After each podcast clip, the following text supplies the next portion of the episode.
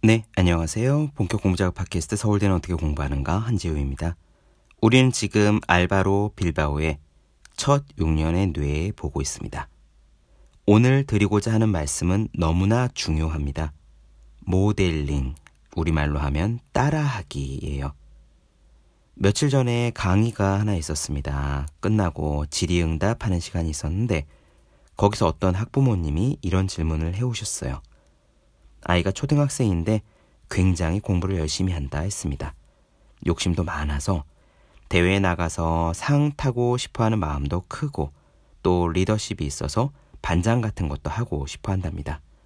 그런데 이번 주에 아이가 참여했던 여러 가지 일에 대한 결과가 한꺼번에 나온다는 거예요. 아이가 전교 어린이 회장에 나가서 붙느냐 떨어지느냐도 이번 주고 수학 올림피아드 나간 결과도 이번 주에 나오고 또 무슨 시험 이번 주에 있고 하여간 이번 주에 되냐 안 되냐에 대한 결과들이 여러 개가 한 번에 쏟아진다고 했습니다. 그러면서 그 어머님의 질문은 이것이었어요. 그 모든 결과가 다 안 좋으면 아이에게 뭐라고 이야기해 주어야 할까요? 아이가 회장 선거에도 떨어지고 시험도 못 보고 상도 못 하면 뭐라고 해줘야 할지 눈앞이 캄캄하다라고 하셨습니다. 저는 질문을 다 듣자마자 이렇게 말씀을 드렸어요. 시험과 선거와 대회의 결과가 안 좋을까봐 아이가 걱정하기 이전에 제가 보기에는 지금 어머님께서 그 결과가 안 좋으면 어떻게 하나 하고 초조해 하시는 것이 느껴지는데요. 그랬습니다. 사실 시험 성적 자체는 좋고 나쁨이 없습니다. 그 자체는 공입니다. 나쁘면 공부를 제대로 안 했다는 신호고요. 잘하면 그동안 열심히 좀 했다는 증거죠. 그런데 그 시험 성적이 떨어지면 큰일이다 라고 부모님이 생각하고 있어서 그래서 아이가 성적이 조금이라도 떨어졌을 때 부모님이 안절부절 못하신다면 그 안절부절 못함이 고스란히 아이에게 전이 됩니다. 아이 역시 이번 시험 망치면 어떻게 할까 하고 안절부절 못하는 초조한 사람으로 자라지요. 이 질문 상황에서는 아이에게 뭐라고 해주느냐가 핵심이 아니었습니다. 그 어머님이 아이의 결과에 불안, 초조하는 마음을 갖지 않는 것이 우선이었어요. 엄마가 편안한 마음을 가지면 그리고 그런 마음 상태에서 어, 괜찮다. 다음에 더 노력을 하라는 뜻이네. 이번에는 네가 뭐가 부족했을까? 하고 편안하게 이야기를 하면 아이는 절대로 의기소침하지 않습니다. 혹시 의기소침하거나 걱정을 안고 집에 왔더라도 금방 회복되죠. 아이에게는 부모님 마음이 태양처럼 강력해요. 해가 뜨면 웃고 해가 뜨지 않으면 세상이 다 컴컴해집니다. 오늘 이야기는 이와 관련이 있습니다. 모델링이란 따라하기입니다. 우리는 보통 어떻게 공부를 할까요? 말을 듣거나 텍스트를 읽음으로써 배우고 공부한다라고 생각이 드시죠. 그런데 그보다 더 강력하고 원초적인 배움의 방법이 있습니다. 바로 따라하기입니다. 여러분들 수영 배우시거나 태권도를 배울 때 어떻게 하셨습니까? 앞에서 가르쳐 주시는 분의 자세를 그대로 따라하면서 배웠잖아요. 바로 그겁니다. 우리 뇌는 앞에 있는 사람을 보고 고스란히 컨트롤 C, 컨트롤 V 붙여넣기 하는 능력이 있습니다. 그러면 아이는 누구의 행동을 가장 많이 복사해서 붙여넣기를 할까요?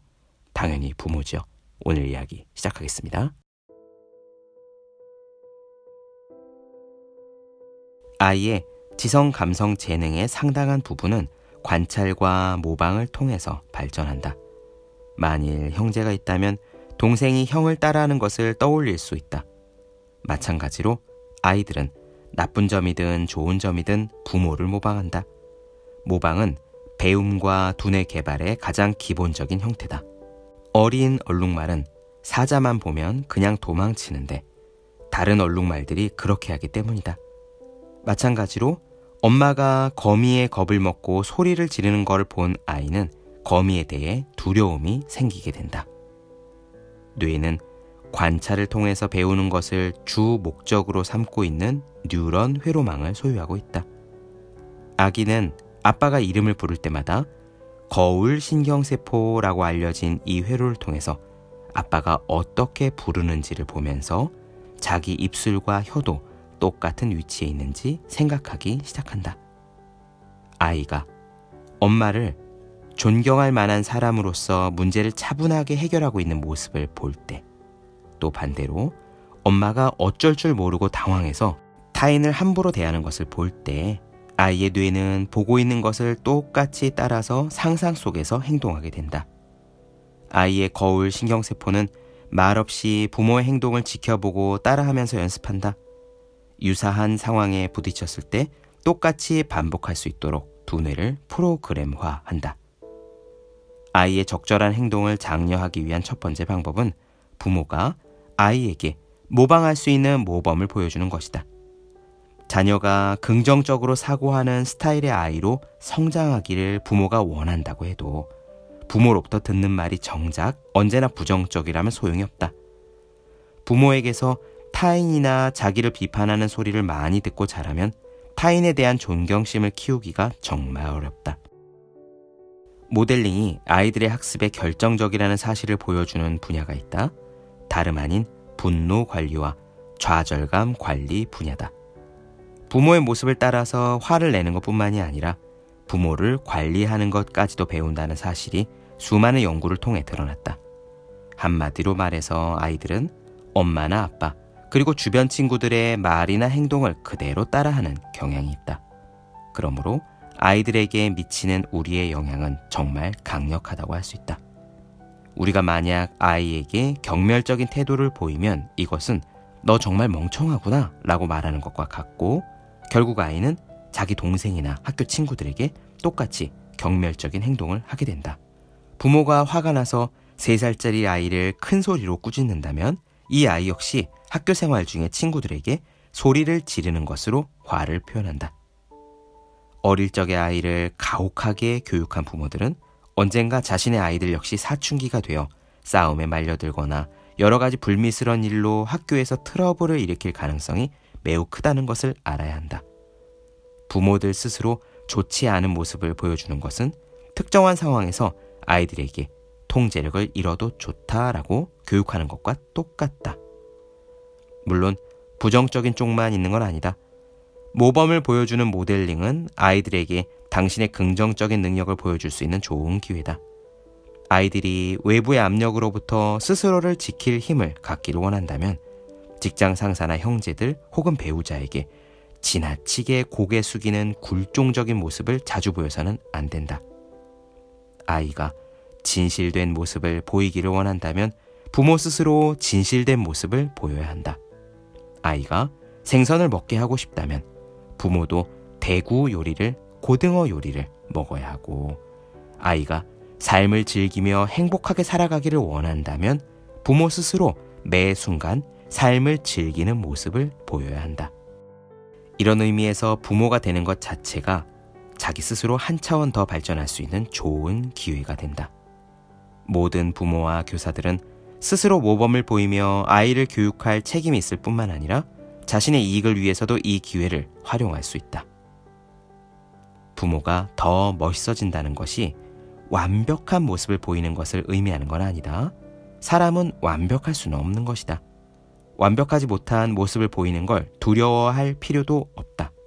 아이 역시 부모가 웃고 울고 화내고 용서를 구하고 착각하기도 하고 반대로 알아맞히기도 하는 등의 다양한 모습을 보며 살아간다. 어떤 모습도 감추지 않으려고 노력하면서 있는 그대로 보여주는 것이 중요하다. 물론 아이에게 멋진 모습으로 보일 수 있는 행동을 개발하기 위해 노력할 수는 있을 것이다. 슬플 때는 감정을 드러내고 도움을 청하는 것이 바람직하다는 사실을 아이에게 보여주는 거다. 화가 나면 적절한 방법으로 화를 표현하려고 노력하고 부모도 다른 사람과 마찬가지로 화를 낼 권리가 있다는 것을 보여준다. 즐겁거나 긍정적인 느낌이 들 때는 이것을 아이에게 전해주기 위해 노력한다. 나는 아이에게 좋은 모범이 되고 나 스스로 더 건강해지기 위해서 첫 아이가 태어난 지 2주째 되던 날 담배를 끊었다.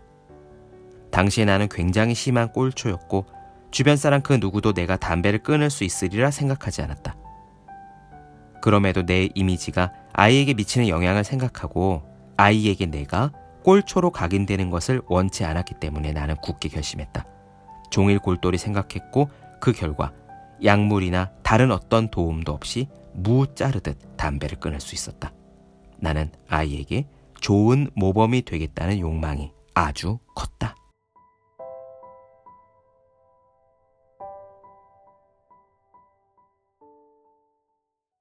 네, 본격 공부작업 팟캐스트 서울대는 어떻게 공부하는가? 알바로 빌바오의 첫 6년의 뇌 나눠드렸습니다. 더 많은 이야기가 궁금하신 분들은 제 유튜브 채널 제우의 서재, 네이버 블로거 생의 즐거운 편지, 카카오 브런치 한주의 브런치, 인스타그램의 해시태그 제우의 서재 검색해 주시면 좋겠습니다. 또 해야 하는 일과 하고 싶은 일 사이에서 고민하며 쓴 제 첫 번째 에세이 노력을 쓰고 버티기라 읽는 공부하시는 모든 분들을 위해 어떻게 공부하는 게 효과적인 설명한 혼자 하는 공부의 정서 그리고 책상에 올려두기만 해도 공부하고 싶어지는 365 홍콩 캘린더 아직 읽지 않으셨다면 꼭 한번 읽어보셨으면 좋겠습니다. 그럼 오늘 여기까지 할게요. 전 다음 시간에 뵙겠습니다. 여러분 모두 열심히 공부하십시오. 저도 열심히 하겠습니다.